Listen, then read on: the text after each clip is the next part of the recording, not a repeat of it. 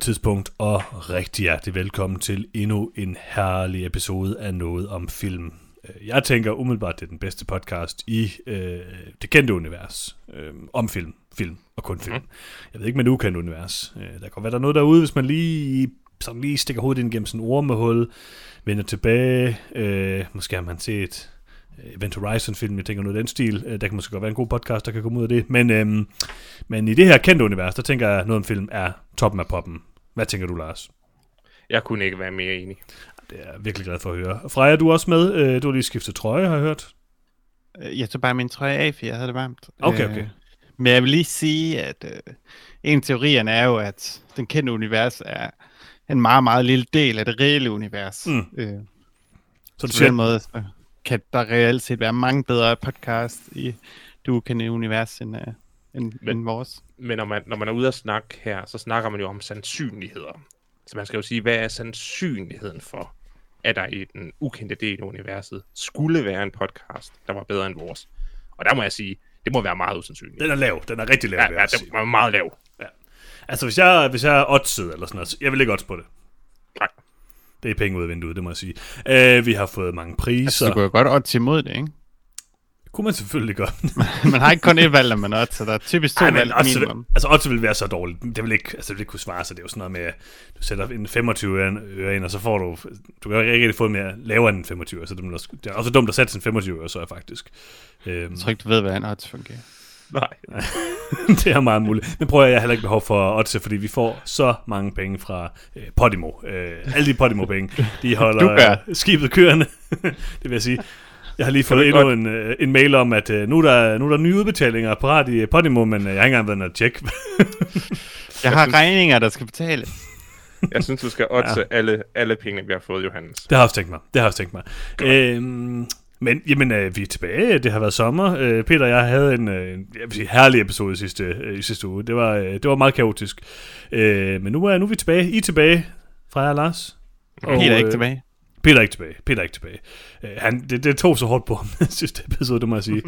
øh, nu ved jeg ikke, om der er nogen der, der har hørt podcasten, men øh, Peter og jeg, vi Ikke sad, jo, vi sad og snakkede en time, øh, før vi begyndte at optage podcasten, øh, efter vi havde startet optagelsen i gang. Øh, og så, ja, så efter en time, så gik vi så i gang med op til podcasten. Så det var, øh, det var intens, det må jeg sige. Det var en god episode. Var, var, var det hyggeligt? Altså, Det var rigtig hyggeligt. Det var så hyggeligt. Ja, jamen, det var, det var bare sådan en god sommersnak. Det var rigtigt. Det var sådan, altså, hvis man havde udgivet det, så havde det været sådan en vibecast eller sådan noget, ikke? Ja? Sådan en lounge på en, sommerstrand med en drink i hånden, noget den stil. Sidste gang, at øh, det bare var dig og Peter, Mm. der, der virkede Peter altså lidt traumatiseret øh, gang efter, da han var med igen. Altså, det var, øhm, jeg vil sige, vi var meget enige om, at det var en utrolig hyggelig episode øhm, for os. For ja, okay. Ja, ja. Godt. Øh, men glæder til at høre den, glæder til at høre den. Øh, I den her episode af Noget om Film, der skal vi anmelde øh, filmen The Invisible Man. Endelig får jeg lov til at anmelde The Invisible Man. Øh, det var personligt meget glad for. Nu må vi øh, se, om det her det er øh, et af øh, årets gyserhøjdepunkter. Ja, ja. Jeg glæder mig især til at høre, om øh, det var for hyggeligt for dig, Lars. Det må jeg sige. Det, det, det, jeg, jeg glæder mig også til at give dig svaret. Tak, tak, tak. Øh, jamen derudover så øh, er det vel egentlig første gang i noget om filmhistorien, at vi ikke har et trailersegment.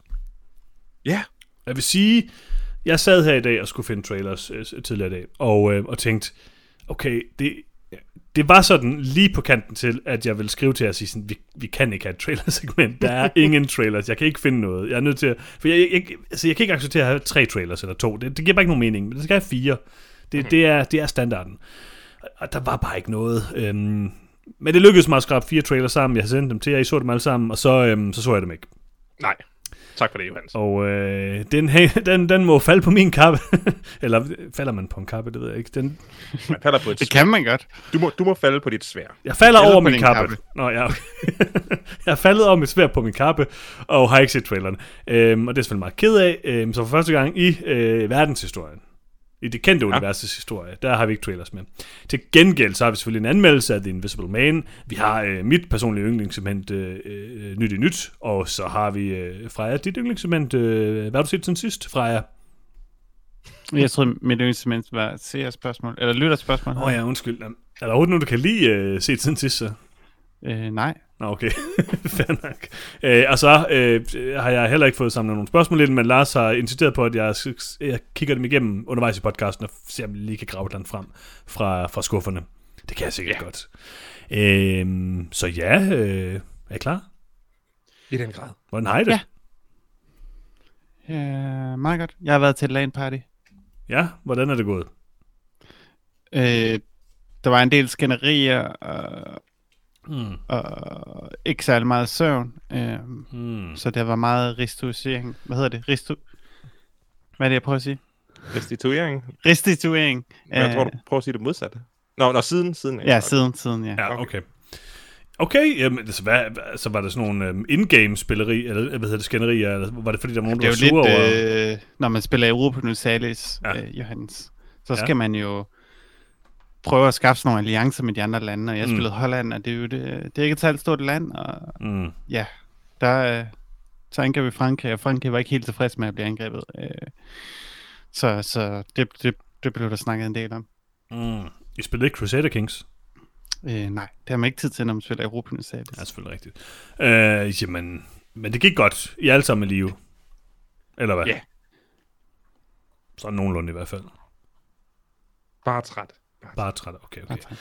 Jamen, det er godt at høre. Uh, LAN party, altid sjovt. Jeg har aldrig været med til LAN party, men det er sikkert sjovt. Uh, det passer ikke. Jeg. Det passer ikke. Gør det ikke det? Har jeg været med til LAN party? Jeg kan huske, at spiller noget sammen med dig. Måske en rigtigt. Det var der, hvor jeg råbte Night Swim hele tiden. Og StarCraft. Det var vel ja. lidt sådan et LAN party. Det var faktisk rigtigt. Det var sjovt. Det var jeg godt lide. Det har bidt sig fast i min uh, hukommelse i hvert fald. Uh, jamen, uh, det er godt at høre, I, I er tilbage igen fra, fra uh, den anden side. Uh, og nu er vi klar til at anmelde The Invisible Man. Og øh, ja, ja, hvordan kommer vi videre til det her, når det vi kan trailers? Det er meget underligt. Jeg kan ikke lide det. øhm, altså, jeg kan nævne de trailers, jeg har set, kan... og så kan vi bare ikke snakke om dem, eller... Ja, okay, jeg bare, jeg, nu får jeg bare gerne have ja eller nej statement, fordi vi tager nok de samme trailers næste uge. Det er virkelig tyndt med trailers. Var der nogle gode trailers, jeg havde fundet? Ja, nej fra jer. Ja. Okay. Lars. Nej. der er jo god, god bund for en uh, spændende diskussion her, uh, som vi tager i næste episode af noget om film. Um, jeg så skal se dem igen. lige præcis. Det skal, du kunne ah. lide dem. Du var glad for dem. Ah. Det er godt at høre. Uh, Lars eller Freja, eller ikke mig i hvert fald. Er der nogen, der har en opsummering klar af The Invisible Man? Det har jeg i hvert fald. Tak for det, Lars. Når Cecilias voldige eks tager sit eget liv og efterlader, sin, øh, efterlader hende sin formue, har hun mistanke om, at hans død var en hoax. Da en række tilfældigheder bliver dødelige, arbejder Cecilia for at bevise, at hun jages af nogen, som ingen kan se. Ja. Aha. Det var vel egentlig sådan, okay. Øh, så øh, hvem er med i den her film? Hvem har instrueret den, Lars? Ja, den er instrueret af, af Lee Wanell, øh, og det er med Moss og Oliver Jackson Cohen og Adis Hodgetts og Storm Reed. Mm-hmm. Jamen, øh, det er jo egentlig meget præcist det her, det må jeg sige. Øh, og altså, jeg har jo været lidt hugt på, at vi skulle se The Invisible lidt. Man her de sidste, øh, den sidste måneds tid. Lidt? Jeg har, du har været meget, du har, har meget hugt. Ja, jeg har foreslået den. Jeg har foreslået den. Det, det, det er en film, som mange har talt om. Det, det er jo blevet anerkendt som en af årets bedste gyserfilm. Øh, af mange i hvert fald. Og øh, folk har generelt bare talt rigtig, rigtig positivt om The Invisible Man. Jeg husker ikke, at vi var sådan super hooked på den, da vi så traileren. Øh, men var, jeg var rimelig interesseret i den, øh, efter at have hørt så meget godt om den. Øh, så jeg ved ikke, hvem vil gerne lægge ud med at fortælle, hvad de synes om The Invisible Man?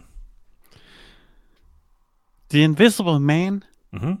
er en en film på en team, hvor Liz Musk går rundt i, i et hus, langsomt og kigger rundt.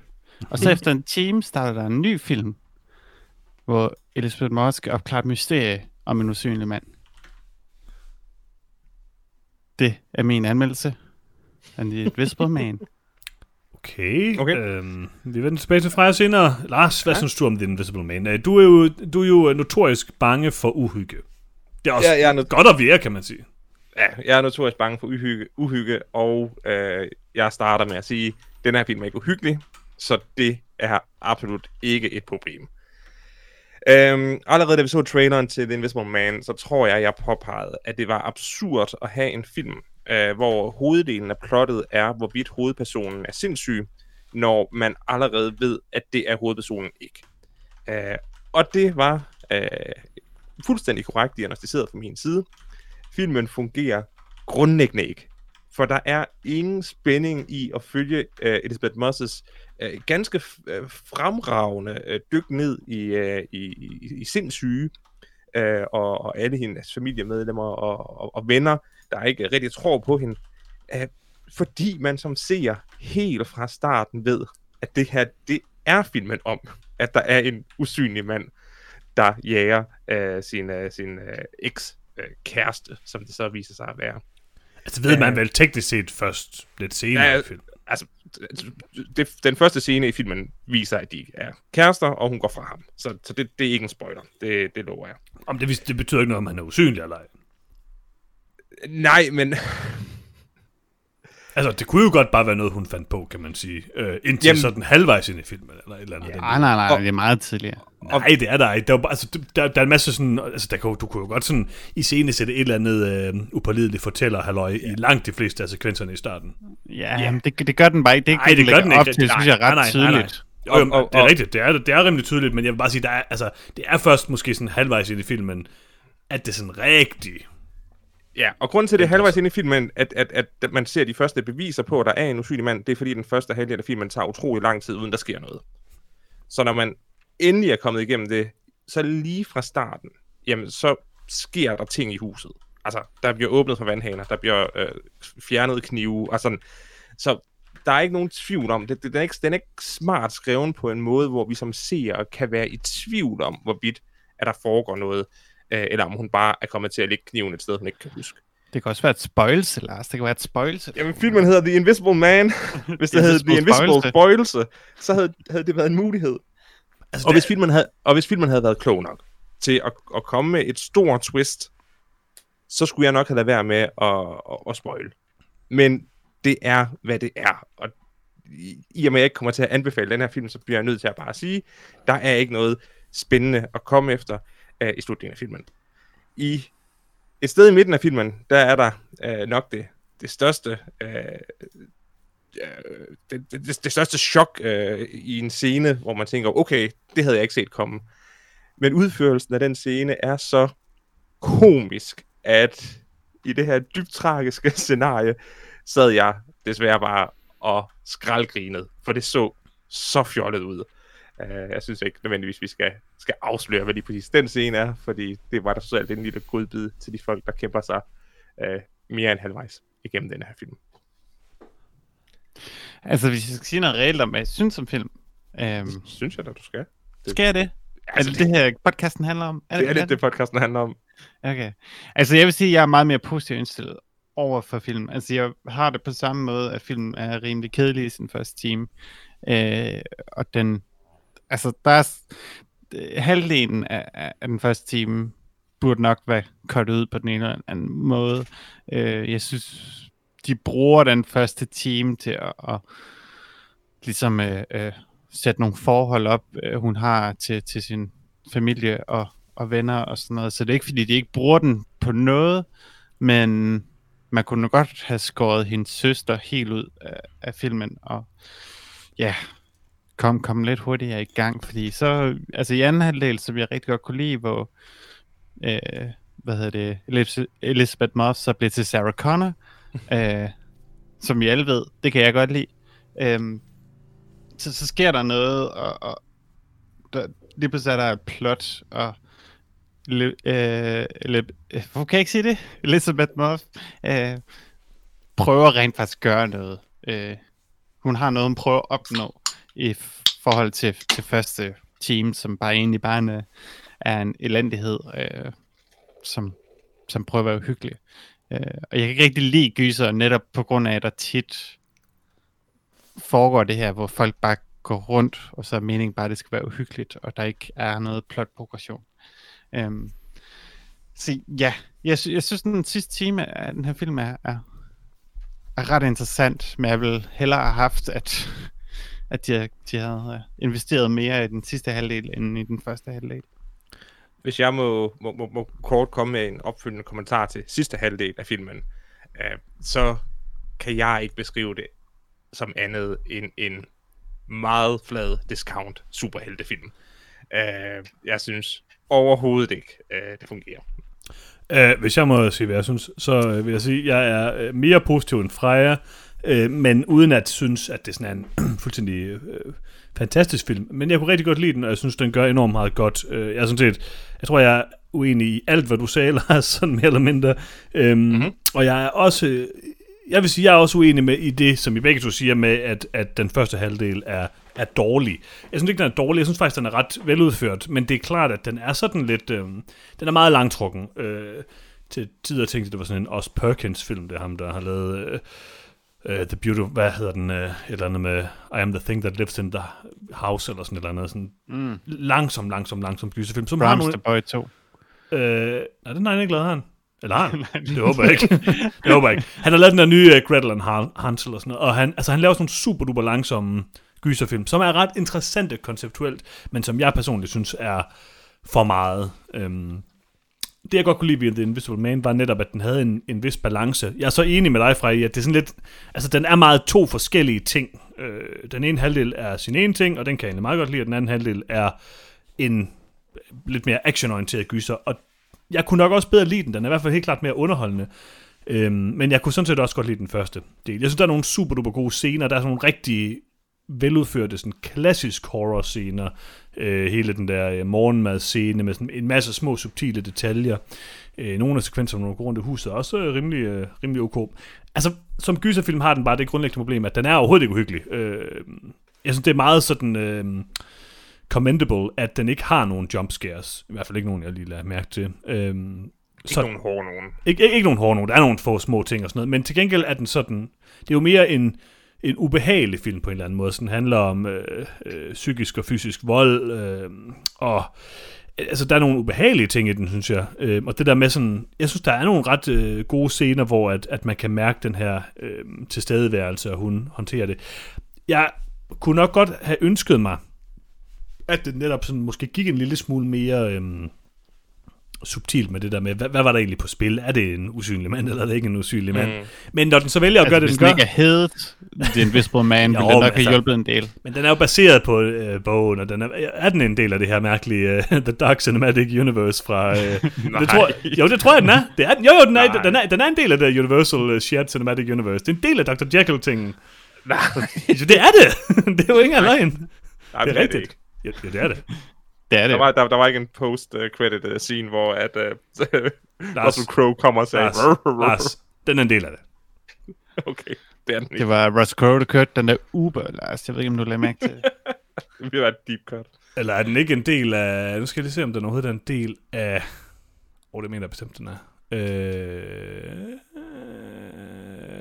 Ej, undskyld, den er en del af Dracula Untold og The Mummy, men den er en del af det der Dark Cinematic Universe, men øhm, den der... Øh, jo, jo, det der The Mummy, hvor der er Dr. Jekyll Jo, det er det, det er det, Lars. Nej, det er ikke. Confirmed, den er en del af Mon- det samme Dark Cinematic Monstrene Universe. skal være heltene i det univers. Ham er, han er en voldig det er da ligegyldigt. Men, jeg, kan ikke, jeg, jeg bestemmer da ikke, hvad en del, der er en del af deres mærkelige Dark nej, Cinematic men gør, Universe. Men det gør jeg. Okay, Lars siger, den ikke er. Det er fint nok.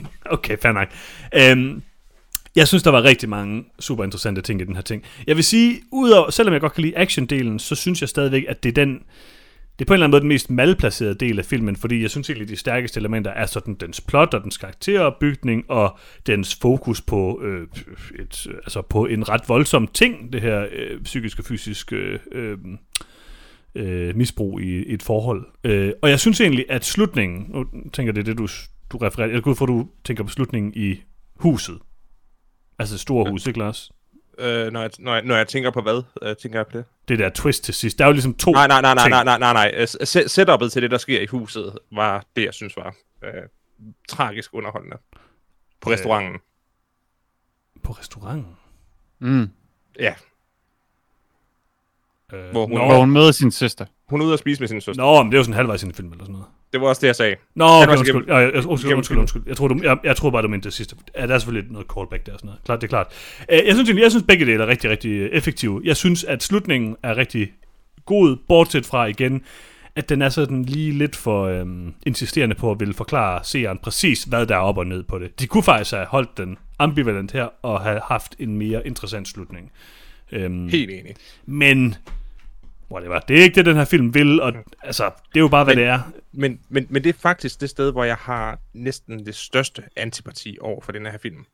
Fordi når den jo så helt tydeligt ønsker at behandle øh, problemstillingen, der er et, øh, et, voldeligt forhold, øh, øh, helt klart psykisk, men i hvert fald også underforstået øh, øh, fysisk, så synes jeg faktisk, at filmen langt hen ad vejen øh, fejler i stor stil.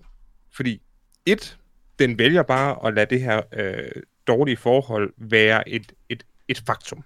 Altså, vi får aldrig nogensinde øh, det at se, vi får aldrig nogensinde at se, hvordan en ung blåret Elizabeth Moth bliver forelsket i denne her millionær, og hvordan det hele bliver, bliver surt. Og det gør, at jeg bare ikke kan være investeret i et, øh, altså en film, der handler om, om, om, om øh, vold i, i hjemmet. Og så, når alt kommer til alt, så er slutningen måske også en meget, meget dårlig morale på lige præcis den problemstilling. Øh, Ja, på nogle måder. Øhm, jeg må indrømme, jeg ved ikke, om vi øh, skal gå i detaljer med slutningen. Nej, det, det synes jeg ikke, vi skal. Jeg var, der var en ting, jeg var en lille smule forvirret over omkring, fordi jeg synes, den er sådan lidt, den har, der er en underlig klipning i den, som gør en lidt i tvivl om, hvem det egentlig er, der gør hvad. Mm-hmm. Øh, og så viser den det bare bagefter, at sådan, okay, det var det, du Præcis, troede, var. præcis. Det, det, det er sådan lidt mærkeligt lavet, men, men øhm, jeg ved ikke, altså, jeg synes, jeg synes bare, at det, den her film er godt håndværk på mange måder. Det er ikke en perfekt film, det er ikke en fremragende film, men jeg synes, det er en både... Jeg synes egentlig, de to halvdele fungerer og og komplementerer hinanden meget godt, og øh, hvis den havde været kun havde været den ene del af det, så tror jeg, vel, jeg synes, det var lidt halvkedeligt. Jamen, det er også enig. Jeg tænker bare, hvi- hvis du havde kottet 33% ud af, af den første team, så tror jeg, det, det har fungeret bedre. Og jeg er så set uenig med Lars i det der, det er et problem, man kommer midt ind i. Man ikke ser, hvordan deres forhold er startet, fordi faktisk det var rigtig fedt. Ja, det synes jeg også er noget af det bedste. Den måde, den startede på, at det ligesom bare startede med, at hun prøver at flygte øh, fra mm. sin kæreste. Øhm, jeg, jeg har ikke rigtig brug for at vide, hvor galt det er, fordi situationen, og hvordan den måde, hun reagerer på, mm. fortæller nok om, øh, om, om deres forhold. Men igen, det er også det der med, at du, du, det er lidt svært at kritisere Altså, filmen for, at den ikke er noget andet, end det den er. Men igen, så er det jo lige præcis, når de vælger at gøre det, hvilket jeg også synes er en rigtig god idé, så synes jeg igen, de får en oplagt mulighed for at lege mere med det der med, hvad er der egentlig på spil. Fordi der er så mange elementer i den her film, som nærmest uden at man skulle ændre noget i filmen, udover sådan helt sige, ja, der er en usynlig mand, eller sådan noget. Altså, kunne jo have været spillet på det her med, at det egentlig er, altså, at, at hun er en del af det, eller hun, det er egentlig hende, der har gjort en masse ting og sådan nogle ting. Altså, det er en helt anden film, så det er slet ikke det, men, men det er bare sjovt, den er, så, den er så tæt på at være et sted, hvor den faktisk kunne have spillet det ambivalent. Øhm, mm. Og så alligevel vælger at dedikere sig 100% i en bestemt retning. Og det synes jeg også, den gør i starten, fordi du netop ikke ser sådan. Du, skal, du har jo kun hende som en u- teoretisk upålidelig fortæller, det er hun, så det får vi så bare at vide, hun ikke er, øh, som fortæller Jamen, historien jeg, om. jeg synes allerede der, hvor altså man ser jo i det, hun prøver at flygte, at, at Ja, ja. kæresten kommer efter hende. Allerede derfor Ja, ja, at vide, okay, det ja, alt hvad det. hun siger er korrekt jo. Så det er derfor, den ligesom ikke helt kan spille det ambivalent. Jeg tror heller ikke, at Nej. det, altså det skulle være skudt meget, meget anderledes. Øh, nu har jeg ikke fået set den øh, endnu, men Horse Girl øh, skulle være en film, der netop, man kan sige, i stort set hele sin, sin filmlængde spiller på det der om øh, Alton Mm. mm. Brie, øh, hovedrollen er, er skør, eller om der rent faktisk er et eller andet, øh, der foregår. Øh, før hun begynder at tro, hun er en klon og, og sådan nogle ting. Mm. Øh, men så skal man også bare dedikere hele sin film til det. Øh, og det er jo tydeligt, de havde en idé med anden halvdel af filmen, der ligesom skulle være sådan mere actionpræget og så videre. Øh, fordi den er jo en del af det The Dark uh, Cinematic Universe. Ja, det, det er den jo en del af, det er den jo en del af. så det skal jo være actionpræget, ikke? Øh, men nej, øh, jeg synes egentlig, altså det var jo en positiv overraskelse for mig, at filmen ændrede karakter halvvejs igennem. Om det så helt betyder, at den første halvdel var så at sige dårlig, fordi jeg var glad for, at det blev en anden film. Øh, det er sådan lidt sværere for mig at, at, at, Mm. at se, uden at se den igennem endnu en gang. Øhm, men det var, ja, altså jeg, jeg kedede mig bare lidt, øh, da jeg kom sådan 40 mm. minutter, mellem de der 40 minutter inden og 60 minutter inden. Øhm, men så vandt den over igen. Mm. Øhm. Det er jo et uh, Lee Wanell, eller hvad han hedder, Wanell.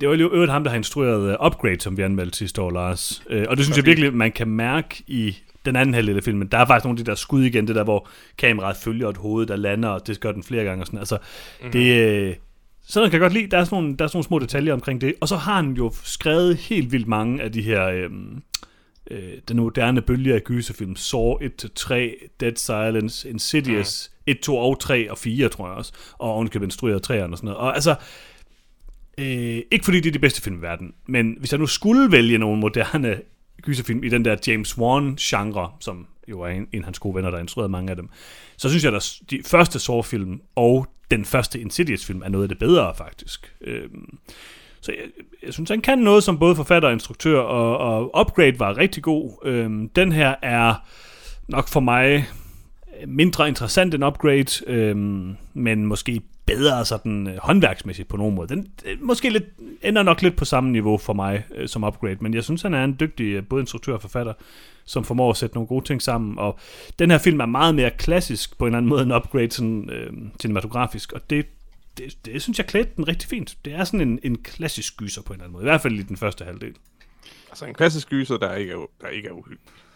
Jamen, det er lidt det, som er filmens ting. Det, det er ikke en, altså, det er også, som de siger, det er en science fiction gyser. Sådan. Altså, well, altså, det, er det, også per, det er det også per definition, men det er jo bare... Ja, yeah, altså, for mig at se, så er det jo ikke så meget... Altså, det er jo tydeligvis ikke det, den her film, den vil. Den her film vil være ubehagelig. Og det synes jeg, den formår at være nogle gange, øh, hvor det fungerer. Og så, udover det, vil den så senere hen være sådan øh, actionagtig, men, men jeg synes stadigvæk bare, den holder, det, det er ikke, selv når den bliver den der actionfilm, så, så den, den, den smider ikke sit plot ud. Det er stadigvæk, synes jeg, plottet og karaktererne og motivationen, der er det centrale for filmen hele vejen igennem. Og det, øh, det synes jeg fungerer rigtig godt.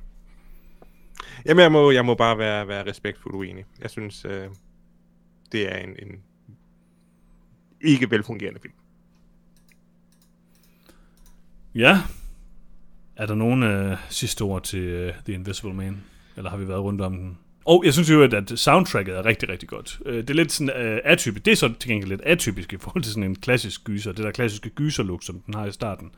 Men, uh, men jeg synes, at uh, Benjamin, Benjamin uh, Wallfish, eller andet, han har... Uh, han har fået lavet noget ret interessant. Der er sådan lidt Inception over det nogle gange, og det er, uh, det er meget anderledes, men jeg kan faktisk godt lide det. Øh, det, det, jeg, jeg bed mig ikke, bed ikke mærke i, at uh, soundtracket var, var, var det ene eller det andet, så det var vel ganske, ganske fint. Ja, det er, bare sådan, det er meget, det er sådan lidt elektronisk, ret, at du, wow, sådan Inception-agtige ting. Øhm, det, det, det, er sådan lidt atypisk, jeg, jeg, jeg, jeg kan godt lide det. Mm. Jeg tror måske, det hele var en drøm. Det er muligt. ja. Øh, ja. Så hvad skal, øh, vi, øh, hvad skal vi give den her film? Jamen, jeg ender på 3 ud af 4. Øhm, det, I sidste ende var det en positiv oplevelse. Øhm, nok ikke en, jeg vil se igen. Så tror jeg bare lige så godt, jeg kan se Terminator. Det, er, det er den samme film. Øhm, der er lidt mere sci-fi. Øhm, jeg, jeg synes, den gør det godt, men altså, jeg kan heller ikke være helt uenig med Lars, med at den ligesom øh, har to halvdele, der ikke sådan fuldkommen fungerer. Øhm, om slutning har en moral eller ej, det synes jeg sådan set mm. er, er, er ligegyldigt, fordi ja, det, jeg, jeg føler ikke andet, at filmen har noget større at sige om det her misbrug, der foregår, andet end det her misbrug er dårligt. Um, og det, det er cirka det, og det gør den øh, helt udmærket. Um, og så løber det måske lidt ud i vandet, fordi det bliver så fantastisk og sandt sci-fi. Uh, men ja. Ja. Jeg, øh, jeg, jeg, jeg giver filmen to stjerner. Jeg, jeg kan ikke med god samvittighed anbefale den, øh, selvom den teknisk set er ja, fornuftigt skruet sammen. Så øh, er den for kedelig, og den, den fejler øh, i min optik. Hmm. Uh, ikke en 3 af 4, jeg synes, det er en ganske udmærket uh, film. Øhm, bedre end jeg troede, den ville være faktisk. Øhm, og kunne lide de fleste ting ved den. Udover at, altså, Ja, det er jo igen det der med sådan, det er måske også fordi den ikke var uhyggelig og sådan nogle ting, så den rørte ikke sådan så forfærdeligt meget i mig, bortset fra, at, at jeg synes, at uh, tematikken var, var, var god og, og, og veludført på mange måder. Um, så en meget solid film, um, som jeg egentlig var relativt glad for. Jeg glemte også lige at sige, jeg synes faktisk det der med sådan dragten, ideen om dragten, kan jeg meget godt lide. Uh, der, der var mange måder, man kunne, og, altså, der var mange måder, man kunne have gjort der på med den usynlige mand. Alle måderne vil være dumme, øh, men jeg synes, de løser det på en meget fin måde. Jeg, jeg, jeg synes bare, at den usynlige mand som, som mytos får en ekstra aspekt, når man ved, at det kun er selve personen, der er usynlig, og han derfor per definition er nøgen i alle scener. Det her, det er bare en dum, det er bare en dum Marvel-dragt, og The Invisible man og Ant-Man kunne, kunne slås sammen i den næste film. Det, yeah, Dark jeg kunne overhovedet ikke lide det. Universe, ikke Marvel Universe. Uh... Lidt sjovt, du siger det, Lars, fordi der kommer en spin-off-film med Elizabeth Banks, som skal spille, uh, hvad hedder det... Uh, hvad hedder det? Invisible uh, Man. The Invisible, Invisible Woman. Woman. Ja, ja, præcis. Og den har jeg heller ikke brug for at se, hvis der er nogen, der skulle være i tvivl. Jeg tænker, du skal se den. Så længe de ikke er nøgne, så fungerer det ikke for mig. Hvad forestiller det, det var nøgne? Det kan jeg jo ikke, når filmen direkte viser mig, at de ikke er nøgne. Ja, prøv at den der dragt, den var rimelig sexet. Det var fint for mig, det må jeg sige. Den var ikke sexet, det lignede bare en... Ja. Altså, det er jo ikke, det er heller ikke et nyt koncept. Det er jo et teoretisk, øh, man kan sige, nærmest funktionelt koncept, som bliver arbejdet med nu. Det der med at have kamera og projekter øh, ja, det, ja, ja. over det hele. Så det... Og, og igen, virkeligheden er altid dårligere end fantasi. Så. Ja, nej, det er faktisk det, jeg synes var meget fedt ved det, fordi det er sådan, altså, jeg synes, de, jeg, jeg tror, at fordi filmen er så forholdsvis rodfæstet i, i sådan et, et, et, et, et virkelighedsnært forhold på, at, at det er det jo ikke, er jo sådan mange milliardærer eller sådan noget, men alligevel, altså, den, den handler om noget, som øh, mange i verden desværre bliver udsat for, så, så synes jeg egentlig, det fungerer meget godt, at den ligesom holdt det til noget, der var teoretisk muligt i et eller andet omfang. Øhm, det, det fungerer godt for mig, ja, og det, jeg synes, det var bare cool, det må jeg sige. Altså, det er nok ikke det rigtige tidspunkt, en rigtig film at have den her diskussion. Men nu føler jeg at i 21 år, at Hollywood har prøvet at bilde mig ind, at Elizabeth Moss er mere attraktiv, end hun reelt set er. Og det går mig en lille smule på. er det, er det tænker, fordi er hun du bare ikke min type? Er hun bare ikke min type? Hvorfor? Alle folk reagerer, som om hun er, altid som om hun er meget pænere, end hun reelt set er. Altså, fra, fra jeg, øh, som, øh, som, øh, som mand, så tør jeg over absolut ikke. Øh, du tør ikke røre den her? Røre den kartoffel, så. Nej, jeg tror heller ikke, det er, også, det er også den forkerte film at have den her diskussion om. Øh, men jeg, siden jeg så West Wing, så går ud i 99, øh, de, prøver, de prøver at bilde mig noget ind. De prøver at bilde mig noget ind. Jeg er stor fan af Elizabeth Moss. Det er også men jeg siger lyder bare... Som det lyder ikke som om, du ikke er det. Eller Johannes. Jeg siger bare... Hun er vokset op i Hollywood, ikke? Øh, øh, øh, med Hollywood-forældre. Scientolog. Øh, ja, også det. Hun er også vokset op i Scientology. Men hendes forældre er også en del af Hollywood og sådan noget, så hun er mm-hmm. lige blevet sned ind. Jeg føler, at de har snedet hende ind i nogle roller, som hun ikke burde have haft. Ej, jeg føler ikke. Jeg synes, hun er en af de bedste øh, Jamen, Jeg siger ikke, hun er dårlig. Jeg siger bare, ender. hun spiller nogle gange nogle roller, hvor de fortæller mig, at hun er mere attraktiv, end hun reelt set er. Og jeg synes, det, jeg synes, det er underligt. Jeg synes faktisk også, øh, jeg ikke jeg vil overhovedet ikke røre ved det her på nogen som helst måde, øh, men jeg, jeg vil sige, at øh, jeg synes, at, øh, at øh, det er lidt ærgerligt, at vi slet ikke fik talt om hende, fordi jeg synes faktisk, hun er vildt god i den. Altså, det sagde da, jeg da. Oh, det, jeg, det, jeg var den eneste, der havde det var fordi, du havde filmen, det er rigtigt. Jeg havde filmen, men jeg, prisede da Elisabeth Moss for en god præstation. Ja, hun er rigtig, rigtig god i den, og det er også, altså, der er ingen, øh, hendes look til den her film er sådan perfekt. Altså hun, det der, hvordan den måde, hun veksler mellem, øh, hvordan hun ser ud på i filmen, og når hun sådan er på sindssygt hospital, og kommer til at opføre sig lidt, øh, eller opføre sig jo lidt sindssygt, fordi at, at hun er super frustreret over alle de her ting, altså sådan, hendes look er mm. bare super godt til det. Hun, den måde, hun sådan kan veksle mellem forskellige udtryk, er eminent. Jeg, jeg er vild med Elisabeth Moss, det må jeg sige. Ja, og hun spiller jo lidt, man kan sige, til dels lidt den samme rolle som i Handmaid's Tale, som jeg er stor fan af, øh, hvor hun også, ja, yeah, hun er jo desværre, hun spiller altid de her roller af en eller anden kvinde, der, der, der bliver misbrugt forfærdeligt i, i film. Mm. Øh, nu har jeg set det i, i tre sæsoner af Handmaid's Tale, hvor det er lidt, til tider lidt svært at tage, men mm. uh, hun, er jo, hun er sindssygt god skuespiller, og det var bestemt ikke det, jeg prøvede at sige. Ej, vi tager diskussionen en anden gang. Vi tager diskussionen en anden gang. Ja, jeg ved ikke, om du redder den her, Freja, det må jeg sige. Det gør vi ikke. Det, Det, det, det gør vi. Jeg tror, vi har lukket den her diskussion ned for altid fra nu af. Når hun er med i en komedie, så tager vi den. Okay. Øhm, Når hun med en Adam Sandler-komedie, så, så kan vi snakke om det. ja. Enig. Jeg synes Yes. ikke... Ja, lad os lukke den ned nu fra. lad os komme videre til øh, øh, mit yndlingssegment personligt. Øh, hvad har du set siden sidst, Freja? Segmentet. Øh, jeg har været til LAN party, så jeg ikke set noget. Intet. Hmm. Okay, okay. Jo, jeg har set uh, Star Trek The Next Generation et par episoder af det her og sådan noget, men det, altså jeg kan ikke sidde og snakke om det hver uge. Nej, det er selvfølgelig rigtigt. Altså, ja, det er fint, bare det ikke er community. Det Jamen det har jeg i hvert fald ikke set. er jeg glad for. Lars, har du set noget? Nej, jeg har været til LAN party, så jeg har ikke set noget. Lars, jeg ved, du har set et eller andet. Du sidder bare og gemmer det, fordi du tænker, det er pinligt. Eller et eller andet. Okay, jeg har set nogle episoder af Star Trek The Next Generation. Yay! Okay, vel, ja, jeg, har- jeg tror, jeg har set de første syv episoder. Uh, det- og jeg var må det indrømme, ja, det, det, det er lidt sjovt, hvordan de bare skyder fuldstændig med spredhavl. Sådan, det første, første episode er sådan lidt uh, noget uh, space opera fantasy, og den næste, der er alle folk uh, fulde og knaller hele tiden, og det tredje episode, det er et barn, der, der sådan, uh, har en hero's uh, journey uh, begyndelse. Så det er som om, okay, hvem kommer til at se det her? Børn, voksne eller psykopater, vi ved det ikke. Vi prøver det hele. Uh, så det, jeg havde glemt, hvor er der, der går altså lige lidt tid, før at, uh, at showet finder sin, uh, sin, uh, sin Altså første, første sæson er meget rough. Ja. Ja. Det er jo mange af de samme writers og sådan noget, der var på den originale serie, og dem bliver skudt på mange af de samme måder, men de har sådan et stort sæt med bare sådan en farvet baggrund for at vise det en anden planet og sådan noget, som overhovedet ikke ser godt ud, og, og som også ser værre ud nu, når, når, når serien er blevet restaureret. Mm. Så ja, man, man, man skal lige ind sådan halvvejs i, i anden sæson, og så bliver den rimelig nice. Og så havde jeg fuldstændig glemt. Altså, jeg, jeg kunne godt huske, at der var nogle uh, meget korte kjoler i, i The Next Generation, som jo klart priser, uh, pleaser øjet.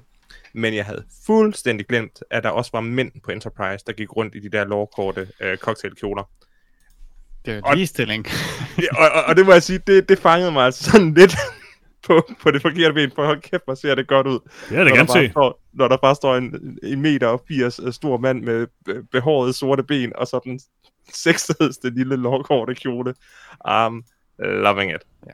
De forsvinder så rimelig hurtigt. Øh, Det gør de, uh, men uh, jeg er glad for at se dem. Hmm. Men så det der afsnit med Elisabeth Moss, hvor de siger, hun ser helt pæn ud. Og så... Nej. Jeg tager den der med Peter i næste uge. Peter, han er helt sikkert på min side. Han har meget at sige om det her. Nu er der mere, jeg skal klippe ud af podcasten. oh, nej. Nå, øhm, Jeg, jeg, jeg, jeg, jeg, jeg, jeg sætter lige øh, det billede, der, der, der øh, sp- meget specifikt grænser ind i, min, øh, i mit hoved. mm-hmm, mm-hmm. Og han er god. Det er en god mand, der ser meget forvirret ud, og hvor har en kjole på. Det ser, det ser godt ud. Jeg har set øh, to ting siden sidst. Ja, ja. Øh, jeg har set, den første ting, jeg har set, det er en dokumentar på Netflix, der hedder øh, The Speed Cubers, som er... Nå, det så jeg også på. har, har I set den, eller? Nej, jeg så den ikke, men, Nå, ja. men jeg så den, når kom frem. Det er lidt interessant, fordi for tre år siden, eller hvad det var, der talte jeg om den der, øh, nu kan jeg ikke huske, hvad den hedder, den der film med, med ham, der bliver anklaget for mor, man har været til en baseballkamp, eller sådan noget, den duer. Øhm, som et eksempel på den her dokumentarting på Netflix, noget som de jo kan lave, fordi de producerer det selv. Altså en kort dokumentarfilm på 40 minutter eller sådan noget. Og der er ikke så mange af dem. Øh, de fleste er jo så tv-serier, hvor jeg synes, det bliver trukket lidt for langt ud. Så har du måske et kort afsnit, men, men, men selve sådan serien er bare så omfattende, at de stadigvæk spreder øh, informationen voldsomt meget ud. Det her det er en dokumentar øh, på 40 minutter om det at samle rubriksterninger. Øh, mere specifikt verdensmesterskabet i det at samle rubriksterninger. Og øh, den er tight. Den har sådan den klassiske øh, narrative ark, hvor du har to rivaler, der øh, kæmper mod hinanden, som man lærer at kende, og, øh, og så er verdensmesterskabet der ligesom, og så er det slut. Og det fungerer altså rigtig godt, det må jeg bare sige. Det der koncept med at lave de her korte øh, dokumentarfilm om et tema, som nok er interessant, men nok ikke helt kan bære en halvanden time eller to timer lang film, øh, det er altså virkelig godt. Det er ret solidt. Jeg vil dog sige, at den her den er sådan lige på kanten til at blive for kort, fordi der er to karakterer. Øh, den sådan øh, øh, greatest of all time rubrik samler, sådan en ung øh, australsk fyr, som, øh, som vi egentlig ikke lærer så forfærdeligt meget om, fordi ham den anden, en, øh, en øh, ny stjerne, som, har, som så er den nye store stjerne, der har vundet de sidste mange år og sådan noget, øh, filmen fokuserer så ekstremt meget på ham, fordi han er autist, og filmen handler i virkeligheden mest om ham og hans forældre, hvor fantastisk hans forældre har været til at hjælpe ham, og hvor fantastisk ham her rivalen har været til at hjælpe ham. Og det er sådan, altså en ekstremt rørende film. Øh, altså det, det var faktisk en rigtig smuk film. Øh, det var bare... Øh, dem bliver man i godt humør at se. Eller man græder nok lidt, og så, bliver man, så tænker man, det er, det er en udmærket verden, vi lever i alligevel. Alt til trods. Så okay. øh, hvis man gerne vil se en, øh, en film, der lige øh, twister... Øh, jeg skulle til at sige twister øjenæblet, så man begynder at græde, men det lyder lidt ubehageligt umiddelbart. Øh, for en til at græde, så se The Speedtubers Cubers på Netflix. Altså, jeg kunne bare godt tænke mig at se en film, der fik mig til at tænke, at åh, så er verden ikke så forfærdelig alligevel. Jamen, det er, se, se The Speedcubers. Uh, lad være med at tænke på, at det måske... Ja, altså prøv, prøv at lade være med at tænke på det der med, at det måske er sådan lidt meningsløst at spille hele sit liv på at samle rubriksterninger, men altså, sådan er det jo. Uh, vi skal jo altid lave et eller andet. Det gav mig lidt lyst til at købe en rubriksterning, så det, det kan være det min næste, min næste hobby. Godt. En stor drøm at have i livet i hvert fald. det vil jeg sige. uh, jeg kan jo fortsætte med den, den anden ting, jeg har set, hvis I ikke har mere. Um, mm. og, det er, og det er en work in progress, det her. Uh, jeg har set første sæson ud af to af uh, Riget, eller genset. Jeg har jo selvfølgelig set uh, Lars von Triers Ride før, um, men uh, min kone havde aldrig set det. Og da, da jeg hørte det, så købte jeg med det samme Ride på DVD, fordi uh, det skulle hun se. Og Ride er fantastisk. Det er stadig fantastisk. Øhm, der er nogle ting i det, så der er både nogle meget problematiske ting i riget. Øh, jeg ved ikke, om I kan huske det. Øh, har I set det egentlig? Jeg har set jeg har noget af det, det, men, men turer ikke at se videre, så... Øh... Og det er nemlig det der med riget. Det er rimelig fucked up. Øh, ja, det... det er rimelig ubehageligt. Altså, det er lidt nemmere at se nu, og det er jo stadigvæk en tv-serie, som blev sendt på DR i nogenlunde bedste sendetid. Så, altså, hvad er det jo heller ikke, men men man kunne måske lidt mere dengang, end man gør i dag øh, med de her ting. Altså, der, der er nogle rimelig vilde ting, og altså, historien går nogle vilde steder hen. Øh, den er meget inspireret af Twin Peaks, men jeg synes stadigvæk, at Twin Peaks og eller måske i virkeligheden riget i højere grad, altså den templaten for den moderne tv-serie, end Twin Peaks er. For Twin Peaks er en sæbeopera inderst inden, som har de her rimelig sådan... Jeg har set Twin Peaks gået fra. Mm, okay. Nej. Nå. Twin Peaks har en masse forskellige narrative arcs, men de er sådan rimelig opsplittet, og så er den en overordnet historie, som er totalt sådan crazy. Riget er nok et af de tidligere eksempler, jeg kan komme på, hvor man har sådan en meget kompleks tv-serie, øhm, en, en plotmæssig kompleks tv-serie, men hvor det hele er bundet rigtig fint sammen. Sådan er alle moderne tv-serier i dag. Men, øh, men Riget øh, formår at gøre det på en ret, øh, ret unik måde, dengang det kom frem. Og, øh, og det holder stadigvæk i dag. Det er en tv-serie, man kan se i dag, og synes, den sådan virker relativt moderne. Øh, det er alligevel rimelig imponerende. Den er fra 94. Så jeg glæder mig til at se sæson 2. Det der, det bliver rigtig crazy. det var det. Jeg har ikke set mere, nej. Nej. Jamen, øh, lad os da komme videre til vores øh, yndlingssegment øh, Nyt i Nyt. Og Lars, jeg ved, når Peter ikke er her, så plejer du lige at, at prøve dig med en, en, en jingle. Det gør jeg i hvert fald. Nyt i Nyt. Jeg kan godt lide det. Jeg var faktisk rigtig glad tak. for det. Tak, øhm, tak. På Netflix, der har jeg fundet lidt forskellige ting. Øh, kender I fodboldspilleren Nicolas Anelka? Nej. Selvfølgelig. Okay, det er godt at høre. Øh, hans nye dokumentarfilm, Anelka Misunderstood, øh, er nu landet på Netflix. Der er ikke noget spørgsmålstegn, så jeg tænker umiddelbart bare, at det er hans film, hvor han bare siger sådan, jeg er misforstået. Det er måske mere interessant, hvis det var misunderstood spørgsmålstegn, og så er det sådan, er han misforstået, eller var han et røvhul? jeg ved det ikke, men øh, øh, det kunne godt være, at jeg skulle se den. Så er der en eller anden, oh, den der åndssvag interaktive Unbreakable Kimmy Schmidt ting. Øh, Lars, hvorfor har du ikke set det i øvrigt? Det, jeg, jeg har jo ikke hørt, at der var nyt i nyt, men det ved jeg så nu. Nå, det skal du se til næste gang, det vil jeg sige. Okay, interaktiv Unbreakable. Nå, jeg tror, det var dig, der snakkede. En eller anden i podcasten har snakket om det tidligere. Der er kommet ja, ja. en ny interaktiv... Nå, du har snakket om det, det er rigtigt. Nå, du, du var dig, der havde til at se en trailer til det, Freja. Det er rigtigt. Ja. Ja, men det må I... Øh, det må I lægge råd med. Det må I gerne se til næste gang, hvis I har lyst til det. Jeg tør ikke, for jeg kunne ikke komme videre fra første bane i det der Bear Grylls-spil.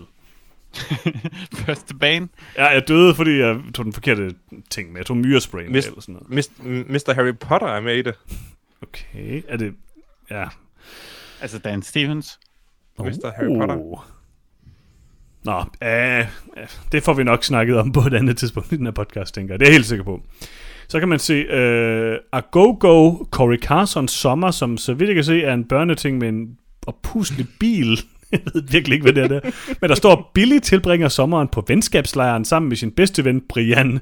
Men da, men da Brian tager sin kusine Rose med på turen, blusser jalousien op. Altså, det er lidt voldsomt for en børnefilm, men altså, den der opuslige bil ser meget god ud, det må jeg sige. Ja.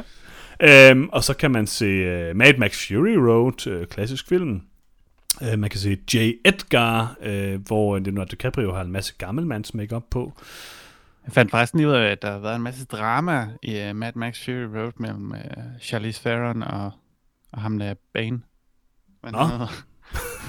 Tom jeg Hardy. han hedder. Tom Hardy. Ja, det har han kørt om. så de blev nødt til at skyde nogle der scener separat og sådan noget, fordi de, altså, man de, kunne godt, de var forestille, på hinanden. man kunne godt forestille sig, at Tom Hardy er lidt en idiot. Jo. Men de har åbenbart, de er åbenbart blevet gode venner siden. Okay. Øh, men Charlize Theron tog også en del af skylden for, at det ikke var gået så godt. Men det var, ja, det var, det var lidt drama for fronten, mm. som man siger. det gør, vi har vores investigative, uh, investigative reporter, uh, som kan bringe os Mm. det nyeste slaget fra Hollywood. Eller Hollywood, som jeg plejer at kalde det. Um, man kan også se The House with a Clock in its Walls, som er den her ganske bizart udseende Jack Black-film. Um, den tænker jeg, du skal se til næste gang, Lars, umiddelbart. Det har jeg også tænkt på. det lyder Du rigtig skal bare se alle de underlige ting. det skal du faktisk. Ja, det kan være, kan jeg finde en ting mere, du kan sige? Uh, Police Academy 3, Back in Training, um, klassisk film. Mm. Jeg elsker Police Academy. Ja, øhm, det var vist det, der var på Netflix. Det var en øhm, speciel uge. Men heldigvis kan man købe og lege en masse ting. Og Lars, man kan jo købe og lege Escape from Pretoria med øh, Daniel Radcliffe som en fyr, der har nogle store briller på. Øhm, det tænker jeg måske, du skal eje. Det jeg skal jo have min uh, Mr. Harry Potter-samling Det er komplet. rigtigt. Øhm, så er jeg jo øh, meget, meget, meget, meget, meget glad for at kunne meddele, at man øh, fra i næste uge kan lege og købe, jeg skal selvfølgelig købe, øh, The Fanatic, øh, Fred Dursts øh, fantastiske film med John Travolta i hovedrollen, som den, den her Jeg stalker skal ikke anmelde den. Jeg skal vi ikke skal anmelde den. 100% anmelde den i Nej, næste nej, nej, episode. nej. Jeg insisterer. Det er alt, alt, alt, alt for sent. Prøv at høre. Jeg været ude alle andre steder i sådan 100 år. Nej, nej! Prøv at Det høre, er år siden, at alle anmeldelserne kom ud. Lars, det her det er SEF-film nummer et. Vi skal anmelde den. Altså, jeg er enig om, at den er old news. Prøv at høre, hvis I ikke anmelder den. Jeg laver min helt egen episode, som jeg udgiver på den anden dag. Kun, hvor jeg bare taler i fire timer om den her film. Jeg glæder mig så meget til at sidde Fanatic. Det må jeg Altså, der det er også kun én ting, Lars vil anmelde til næste gang. Det er jo Downhill med Will Ferrell. Mm, det er rigtigt. Det var også, det var, den havde jeg nemlig også lige valgt. Uh, Downhill uh, har jeg jo bo- valgt at boykotte. Simpelthen. På grund af af Eurovision-filmen. Nej, på grund af, at det, er et, at det er et remake af en film, som jeg elsker. Men de siger ikke rigtigt det. I traileren sagde de ikke engang, det var et remake. Nå, er den er De lød bare film. som om, ja, det Force Majeure er fremragende. Øh, den her film ser ud til at være en ganske redselsfuld udgave af øh, Force Majeure, som jeg egentlig bare Ja. synes, man skulle tage at se. Men, de synger mange gode sange, har jeg hørt. Åh oh, nej. Jeg er off-board Will Ferrell. Sådan hårdt off-board. Langt om længe. Den Ja. ser du til næste gang, Lars. Ja, den ser du Nej, Lars. nej, det gør jeg i hvert fald ikke. La- Prøv at du er den største Will Ferrell apologist, Lars. Mm-mm. Ikke efter Jeg, hader, jeg Eurovision. hader Will Ferrell, men Eurovision er en herlig film, som jeg anbefaler alle at se. Lars, jeg, Den jeg, tror, jeg, jeg, den tror jeg jo, jeg skal se til næste gang også. Jeg, det, synes jeg, det synes jeg faktisk, du skal gøre, for jeg synes, Peter, han skal, han skal lige høre lidt om den igen.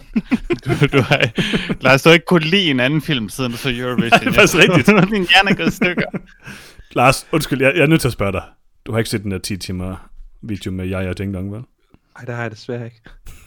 Okay, godt at høre. Øh, jamen, det var vist øh, alt fra vores øh, yndlingssegment øh, Nyt i Nyt, som jeg personligt synes var et rigtig godt segment. Øhm, Jeg, jeg, jeg vil altså lige pointere, at det var The Five Bloods, øh, som startede mit øh, øh, hadske bølge, bølge af film, jeg ikke kunne lide. mm.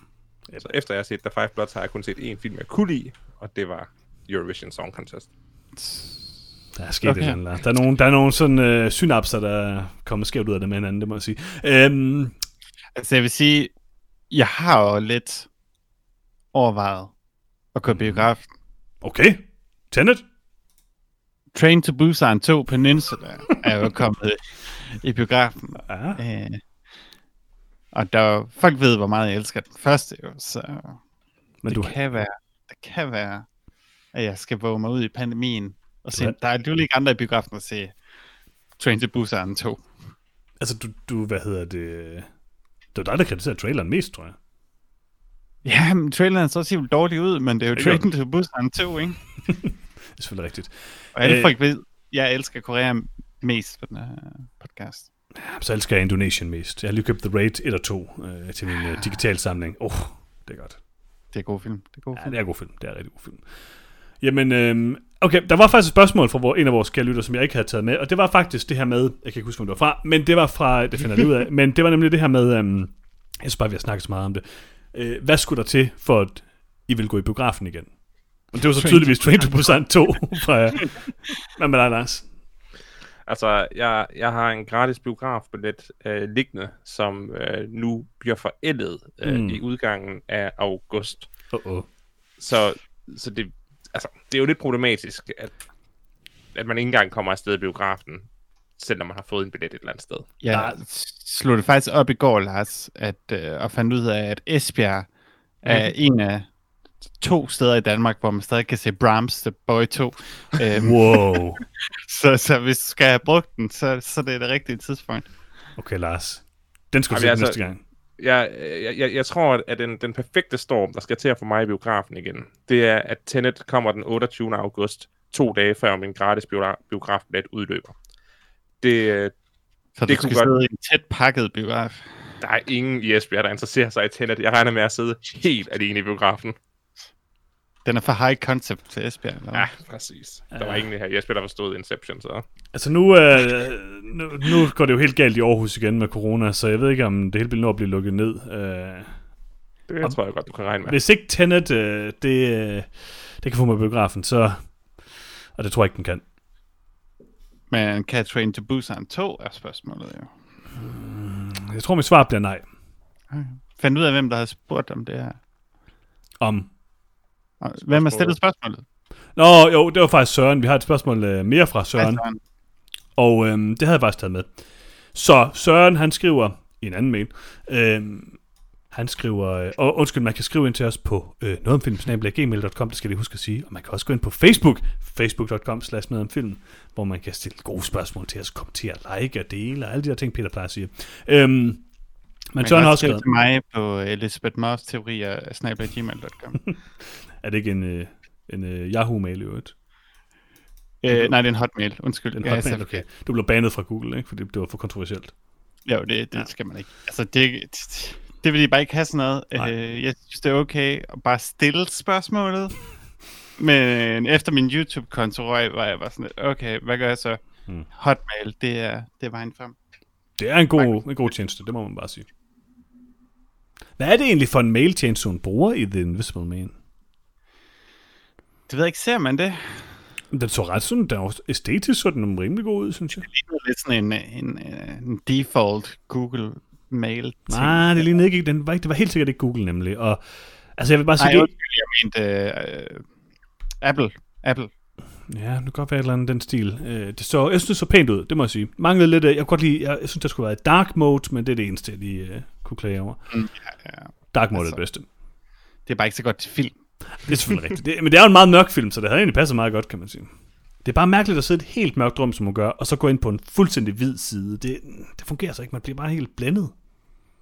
Ja, men det er så, man laver film, jo. Åh, oh, det er selvfølgelig rigtigt. Øh, Søren spurgte, nu har du fået et spørgsmål i podcasten, Søren. Nu får du dit andet spørgsmål i podcasten. Så tak mig, send pengene til podimo.com, slash noget om film, eller et eller andet, hvad man nu gør. Øh, han spørger, det er det længere var en spørgsmål der sandsynligvis. Hvordan optager I egentlig noget om film? Og har I nogle gode tips til at starte en podcast med et par venner? Altså udstyr, gode råd til, hvordan man snakker sammen, øh, struktur osv. Struktur kan vi nok ikke hjælpe så meget med, kan vi? ja, hvis I lyt til Peters og min podcast fra sidste uge. Der er masser af struktur. Okay. Men ja, jeg ved det ikke. Ja, hvad vil du sige, Lars? Jeg vil, jeg vil sige, uh, tag gå i gang. Uh, uh, sørg for at købe nogle mikrofoner, der ikke er alt for dårlig kvalitet, fordi det var i hvert fald en kæmpe opgradering for noget om filmen, da vi tog os sammen og investerede i, i nogle uh, mikrofoner. Men prøv at vi har også kun været i gang i seks år, før vi gjorde det. Ja, ja, ja, ja. Så, så altså, bruge vores, øh, vores nederlag til at, at, at, mm. at komme ahead øh, fra starten. Og så, øh, altså, bare det være med at lave en filmpodcast. Vi har ikke brug for, for konkurrencen. Nej. Så, øh, øh, så længe det er en anden podcast, så ønsker jeg jer øh, alt øh, held i verden. Måske hvor man anmelder hamster, eller sådan om de er gode kæledyr. Det er jo, det er jo guld lige der. Og i forhold til struktur, ja, så er det i hvert fald ikke også, I skal spørge. ja, selvfølgelig rigtigt. Øh, teknisk, så øh, det kommer an på, om man... Altså, da vi startede noget om film, og det var nok også en af grundene til, at vi... Øh, vi, vi havde en masse forskelligt udstyr. Vi, vi, vi optog jo live i starten, øh, fordi vi boede i samme by. Øh, Peter og jeg, dem der nu var med i podcasten på det tidspunkt. Øh, og, og mødtes og havde nogle forskellige mikrofoner, ikke altid af særlig god kvalitet, og det var ikke altid, det lige virkede lige godt, øh, og vi havde ikke noget lydisoleret rum og alle de her ting. Øhm, så det var sådan rimelig, det var hvad det var, og det var hyggeligt, og det var sjovt, og, og det blev ikke så godt. Da vi så begyndte at optage øh, i hver vores byer, da vi flyttede og så videre, og, og da du kom med, Lars, og så videre, så begyndte vi på et tidspunkt at opgradere vores udstyr lidt, og har købt nogle fine mikrofoner. Og øh, i starten tror jeg, vi optog øh, over Skype, gjorde vi ikke, Lars? Øh, jo, det kan godt passe. Og det var ganske rædselsfuldt, vil jeg sige. Ja. Og selvfølgelig det bedste, man kan gøre, det er, at man optager hver, altså sit, hvert spor separat, sådan så jeg optog mit spor, og Freja optog sit spor, og Lars du optog dit spor osv., og, og så at der var en, der ligesom lagde dem sammen. Men det, det gør vi ikke. Øh, det er relativt besværligt, og der er nogle synkroniseringsting, og det, der er så fire gange så stor chance for, at det kan gå galt øh, med et af sporene. Så derfor så optager vi egentlig bare et samlet spor. Og, øhm, og jeg ved ikke, hvordan Skype er nu til dags, men det var i hvert fald forfærdeligt i gamle dage. Men vi bruger Skype. Discord, og jeg synes, at lydkvaliteten er ganske udmærket. Det er en stor... Altså, vi, øh, vi skiftede til Discord et par afsnit før. Vi øh, købte nye mikrofoner, øh, og alene det skift var, var mærkbar i kvaliteten. Ja. Du kan selvfølgelig godt få en masse tekniske udsving, og vi har da også haft øh, visse tekniske udsving, blandt andet i sidste episode. Øhm, men altså, sådan er internettet jo. Øh, det kommer an på kvaliteten, det kommer an på, hvor man er, det kommer an på en masse forskellige ting. Øhm, jeg synes, det fungerer udmærket, og jeg vil i hvert fald bare sige, jeg tror, det bedste råd, jeg gør, det er, eller give øh, Søren, det er, at mm, bare gå i gang med det. Øh, gør, hvad I kan. Man bliver ikke rig af at lave podcasts. øh, det, det tror jeg ikke, der er så mange, der gør i Danmark. Øh, så hvis det, hvis det bare er for hyggens skyld at få have noget sjovt at lave og interagere lidt med andre mennesker, så, øh, altså lytter og så videre, så, øh, så synes jeg bare, man skal, man skal kaste sig ud i det, og ikke, ikke tænke så meget på det. Øhm, og så kan man altid kigge på opgradering af udstyr og så videre. Ja, man skal jo altid have det sjovt med at lave det. Um, mm. Der er folk, der lytter til det eller ej, fordi lige meget hvad vil det være lang tid, hvor der ikke rigtig er nogen, der lytter til det. Præcis. Øh, og nu, da startede det, der var vi jo ligesom, ikke, det er måske forkert at sige, kendte fra et andet sted, men der var i hvert fald et par folk, der flyttede med over for noget andet, vi lavede. Øh, Ja, ja, bestemt. Og så bare sørge for at få en transkønnet ven med fra starten, så folk ved, du er woke. Altså, det er jo mm. det, er det, det handler om. Altså, og så måske lige finde ud af, om man har nogle syge teorier om nogle øh, kvindelige skuespillere, uh-oh. så måske lige øh, tage, tage, tage en fra der. Men ellers så, så er det go. Gode råd. Vigtige råd, vil jeg sige. Ja, præcis. Og øhm, jeg har faktisk uh, fundet et spørgsmål mere fra vores kære lyttere. Uh, og det, er, det er fra Henrik. Nej, det er ikke fra Søren. Uh, Henrik skriver, uh, hvad er jeres favoritdokumentarfilm? Igen, kan jeg ikke huske, om vi har svaret på det før. Det har vi også sandsynligt. Men uh, det var lige, hvad jeg fandt i bunken. Uh, favorit, favorit. Heart of Darkness måske? Mm, godt bud. Altså, det er i hvert fald en god dokumentar jeg har ikke fået set Tickled uh, for anden gang. Mm. Men hvis, hvis den tilfredsstiller lige så meget anden gang, man ser den, som den gjorde første gang, uh, så er det min favorit. Uh, ellers er The Dawn Wall uh, også et, et stærkt bud på en dragende dokumentar. Ja, altså, jeg har set uh, Tickled to gange, og øhm, altså, det er jo ikke det samme som første gang, men det er, øh, det er ret godt, det vil jeg sige. Det fungerer godt. Jeg gik lige ind og kiggede på min, øh, min uh, top 30-liste her fra øh, for et par episoder siden, og skulle lige se, om der var nogen dokumentarfilm på den. Og det er der. Der er en. Så det må være den. Øh, det ville være rimelig skidt, hvis det ikke var den i hvert fald. Så nu siger jeg bare, at det er Paradise Lost, den første film i Paradise Lost-trilogien af Joe Berlinger og Bruce øh, Sinofsky. Den er film om øh, det her, øh, de mor, der bliver begået, øh, hvor nogle, nogle børn bliver anholdt for det. Hvad siger du?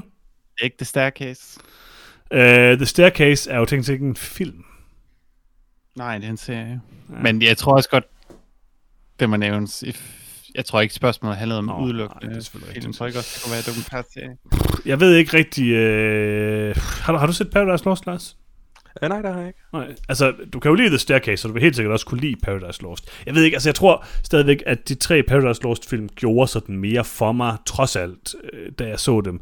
Altså, The Staircase, da jeg så den, var jo lidt mere kendt stof, fordi jeg havde set Paradise Lost, fordi jeg havde set The Jinx og en masse andre ting. Øh, jeg ved faktisk, mm. om jeg har set The Jinx på det tidspunkt.